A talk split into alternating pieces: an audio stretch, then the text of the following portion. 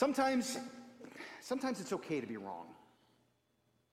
Um, we're not born knowing everything. Uh, we have to observe, we have to study and experience and, and learn. And this is why we went to school when we were kids, right? And why you continue to go to school, because there's, there's a whole bunch more. You, you got to learn still. And, and even then, parents, did you learn everything you needed to know when you were in school? No. No, not even close. Um, you know, I, I learned some really important lessons when I was working in the factory. Like, I didn't want to work in a factory. Um, not that there's anything wrong with working in a factory, because uh, I, I learned that hard work matters. I learned that the men and women that worked in that factory were really highly skilled. And I learned the value of that skill, and that sweat, and, and strength to provide for family, to put food on the table. Um, you know, even then, I, I, I, had so much more to learn. And uh, I got married. And I learned, I learned some things I didn't know before about being a husband. And then we had children. And then the learning curve went like that. And then there was so much so many new lessons. And sometimes I, I got things wrong as a dad. And I learned some really important lessons about forgiveness, receiving forgiveness, and about God's grace, and the importance of being connected to Jesus as a family. And friends, that's a really important lesson, right? It's, it's really important to be right about who Jesus is in our lives, in our families. It's really important to know who Jesus is. And, and I say is because even though he died on the cross to pay for our sins, he is risen from the dead and he lives and reigns to all eternity. It's essential to be right about who Jesus is and what he said about himself. In our gospel lesson, Jesus asked a question. He says, Who do people say that I am? So, so think about that for a moment. Who do people say that Jesus is? In Jesus' conversation with the disciples, the people thought that Jesus was an important religious figure who had come back from the dead. I find that interesting.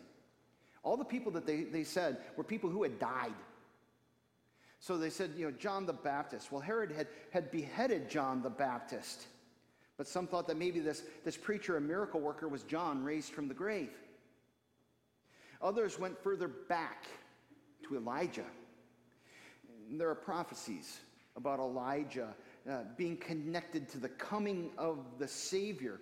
So maybe Jesus was preparing them for the one who would actually save them You know, because they were expecting earthly salvation, the restoration of, a new monarchy. Yet others thought that maybe he was Jeremiah or one of the other prophets that had powerfully proclaimed God's judgment, that one of these had come back from the dead, from their heavenly rest, to a, proclaim to a new generation God's wrath. And they were all wrong. And yet today, people will answer that question, you know, who is Jesus? Wrongly. The, the way that people, the way that people get Jesus wrong today, uh, I mean, there, there are all kinds of different things. But essentially, it comes down to one thing one wrong answer. And it's this they try to turn Jesus into a new lawgiver. For some, they make him a moralizer. You know, behave this way. You know, you may remember that old song by Adam Ant, Don't Smoke, Don't Drink. What do you do? You know, that, that's, that's kind of the, you know, that, that's, that's Jesus, yeah. Don't drink, don't smoke, be good. Uh, that's not really who he is. Others, you know, they make him into a philosopher. You know, kind of look at, you know, okay, what, what is the ethical life like? What's the best way to live in this world? And yet others, they try to make him into a political figure. You know, this is the way the world is supposed to work, and, and if we would just live according to these laws, you know, then everything would be good in, life. And in the end, the answer becomes, you know, that Jesus is the one who tells us what to do. And if we do what he says to do, then we'll get our heavenly reward. And that's the wrong answer. And this, this, is, this is really important. Because a lot of times we Christians fall for this wrong answer. We're influenced to think that our relationship with Jesus is about our performance instead of being about his grace and his forgiveness. We lose sight of Jesus' identity as our Savior. And he becomes one more taskmaster for us, one more source reminding us when we get things wrong in life. When Jesus asked the disciples, though, Who do you say that I am? we find Simon Peter getting it right for a change. He says, You are the Christ, the Son of the living God. To be the Christ was to be a Savior. He's the one who, who comforts us and, and brings us out of death to life. Like, like the Lord does in our, our reading from Isaiah, making the parched desert into a garden like Eden. When we look up at the sky and we look at the earth, these things that we perceive as permanent, but in reality, they're going to vanish and wear out. It's Christ who brings God's salvation, which lasts forever, and a righteousness that cannot be confounded even by our unrighteousness. So, yeah, in response to such a salvation, you know, we're going to present our bodies as living sacrifices, as it says in Romans chapter 12. And we're going we're going to do what we can to do right things. We're going to strive to get it right in the way that we live. But this doesn't earn us God's grace, it, it does not get us Jesus' justification. And it doesn't bring the Spirit's salvation to us. These are gifts that God gives because Jesus is the Christ, the Savior for sinners, the finder of the lost, the Redeemer of souls. And these are gifts that we receive because we believe that Jesus is the Christ, the Son of the living God. We believe that. And we're blessed, like Peter was. Blessed are you. Simon Barjona, Simon, son of John. There's a neat little play on words that happens in verse 18 when Jesus says to Peter, You are Peter, and on this rock I will build my church. The word Peter, name Peter, means rock. And in a different culture, you know, Simon may have been called Rocky. But the name Peter is masculine. And when Jesus says, On this rock I will build my church, that word rock is feminine. So Jesus doesn't build his church on Peter, but on Peter's answer. When he gets it right. On Peter's confession of faith, you are the Christ, the Son of the living God. And this is the foundation upon which Jesus builds the church. That confession of faith.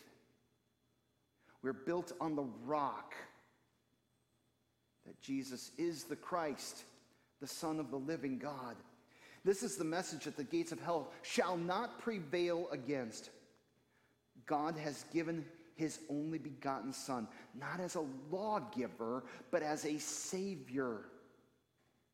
God, who could judge and condemn us for our sins, chooses, he chooses to love us and to reveal that love in Jesus' life, in his miracles, in his death, and in his resurrection.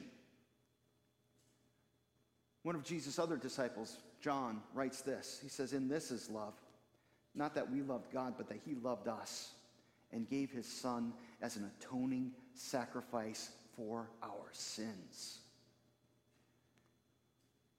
You know, I don't know about you, but sometimes I read these passages that I've read for my whole life, and I'm just like, mm-hmm. Uh-huh. Think about that for a minute. In this is love that we experience in Jesus. That, that not that we loved God, but that, that He loved us and gave His Son to be the atoning sacrifice for our sins. Wow. And Jesus said to Peter, I will give you the keys to the kingdom of heaven. And whatever you bind on earth will be bound in heaven. Whatever you loose on earth shall be loosed in heaven. And he did. He gave Peter that authority. After Jesus rose from the dead, he met with all the disciples. He gave all of them that authority. When in the upper room, he breathed on them and said, Receive the Holy Spirit. If you forgive the sins of any, they are forgiven. And if you withhold forgiveness from any, it is withheld. Loosing and binding, forgiving and withholding forgiveness. Friends, this, this is the work, the mission, the, the privilege that Jesus has given to us who believe. We bind sin to those who do not believe, who refuse repentance, who in essence refuse God's gift of forgiveness. Not because we're trying to be harsh, not because we're trying to be cruel, but to wake people up so that they can know that they can know that God's response to their refusal, God's response to their sin was to give his son to die, to redeem them, to redeem us. But for those who believe the good news, we, we deliver forgiveness, salvation, new life, hope, peace, and joy in Christ's death and resurrection. Believe it or not, our mission is not to make people to be more moral. Our mission is to proclaim Christ and Him crucified, risen, and coming again. We teach God's truth, both the law and the gospel. The law that condemns us for our sins and the gospel, the good news that gives us forgiveness and life, the reality, the hope, the everlasting salvation that is bound up in this statement You are the Christ, the Son of the living God. And then Jesus strictly charges the disciples to tell no one that he is the Christ. This is so confusing. It's not the only time he does that. You know, he, he heals somebody, he casts out. Don't tell anybody. Peter got it right. Why not tell the world? Well, we're, we're going to dig into that next week when I preach a sermon titled Getting It Wrong. But I'll give you this much today.